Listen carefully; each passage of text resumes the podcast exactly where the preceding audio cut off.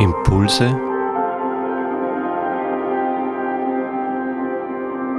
aus der Pfarrgemeinde Hallstatt Obertraun.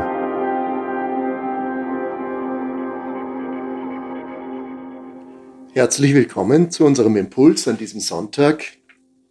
Es geht heute um eine Gestalt aus der alten Bibel. Jona. Wir kennen ihn, der Mann, der vom Fisch verschluckt wurde, aber seine Geschichte kennen wir oft nicht. Jona wird heute im Gottesdienst, in der Predigtreihe im Kapitel vier zum Thema gemacht. Jona ist äußerst zornig. Er war weggelaufen, weil Gott hatte ihn beauftragt. Aber er wusste schon von Anfang an, dass Gott äußerst barmherzig und gütig ist. Und das ärgert ihn.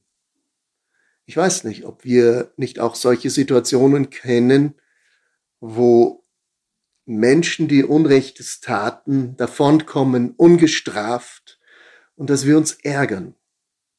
Warum geht es den Gottlosen so gut? Das ist eine alte Frage. Und andere halten sich an die Regeln, an die Gesetze, an die Gebote und helfen anderen, und ihnen geht es schlecht.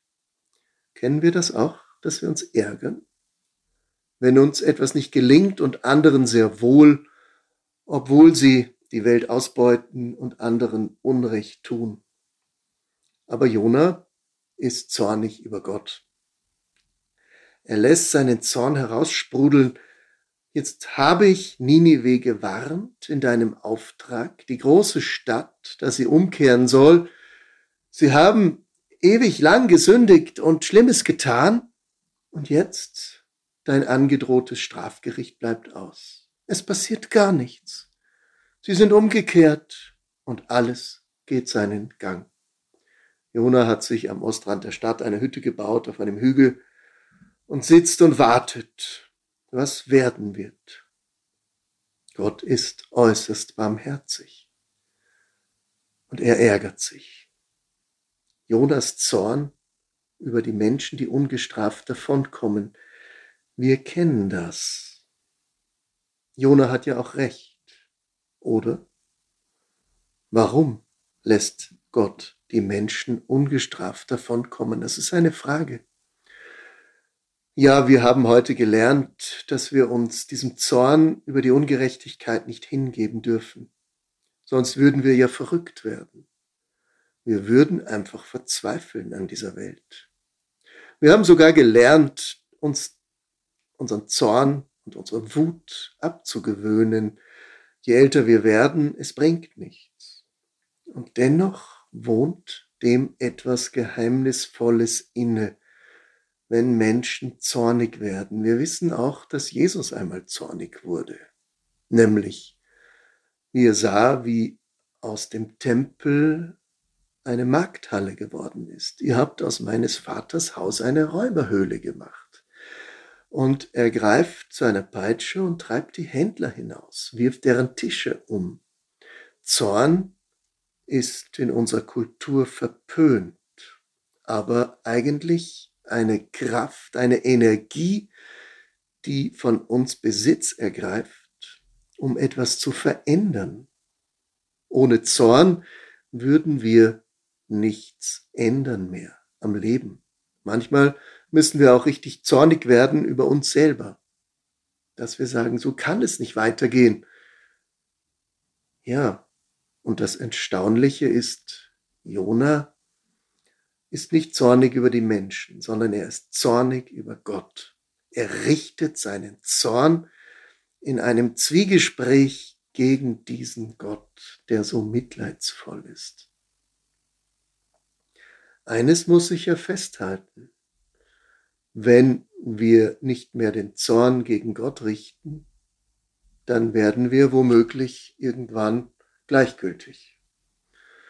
Den Zorn gegen Gott richten bedeutet, ihn konfrontieren mit dem Unrecht dieser Welt. Könnte nicht auch seine große Gnade, seine Güte und sein Verständnis für die Menschen gedeutet werden als ein Desinteresse? Lieber Gott, dich interessiert doch gar nicht, wie es uns Menschen geht.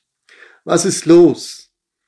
Und schon sind wir vielleicht in einem Zwiegespräch, in einem Zorngespräch, das wir auch gegen Gott richten. Die Bibel ist ja voll davon, wenn wir die Psalmen anschauen, auch die Klagepsalmen, sogar die Rachepsalmen. Und was das Erstaunliche ist, wir konfrontieren als Menschen Gott mit dem Bösen, mit dem Ungerechten. Und wenn wir das nicht mehr tun, verschwindet Gott aus dieser Welt. Er weicht irgendwo weithin zurück, wo wir ihn kaum noch erreichen. Jona konfrontiert Gott damit. Aber wie ist nun Gottes Antwort? Er lässt über seiner Hütte eine Rizinusstaude wachsen, zum Bild der Gnade. Und Jona freut sich, dass er im Schatten sitzt. Endlich etwas. Aber dann, so heißt es in der Geschichte, schickt Gott einen Wurm, der die Rizinusstaude in der Wurzel abbiss und sie verdorrte. Und wieder entfacht der Zorn des Jona gegen Gott. Und nun dieses Gespräch. Du hast nichts getan für diese Rizinusstaude, du warst dankbar dafür. Und jetzt bist du zornig auf mich. Wie sehr, viel mehr, sorge ich mich um die Menschen von Ninive, die eigentlich für diese ganze Welt stehen, die ich doch gezeugt habe aus mir heraus. Versteh doch, Jona, dass alles, was ist, das ganze Leben aus mir kommt. Sollte ich mich nicht freuen darüber, wenn einer umkehrt? Und dafür lieber die anderen ungestraft davon kommen lassen? Das passt nicht in unser menschliches Gerechtigkeitsschema. Auch wenn wir Menschen es versuchen würden, so zu handeln, wir kommen in Konflikte, weil es ungerecht ist anderen gegenüber. Aber halten wir fest, Gottes Barmherzigkeit ist größer als unser menschliches Rechtsverständnis.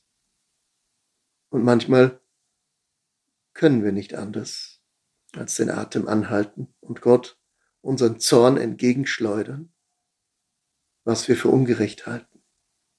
Es ist besser, als wenn wir uns an Menschen rächen, wenn wir es ihm entgegenschleudern.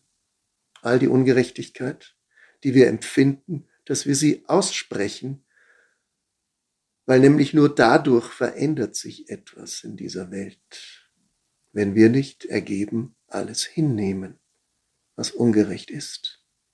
Wo wir zu etwas kommen, zu einer Krankheit, zu einem Leiden, wofür, wofür wir überhaupt nichts können.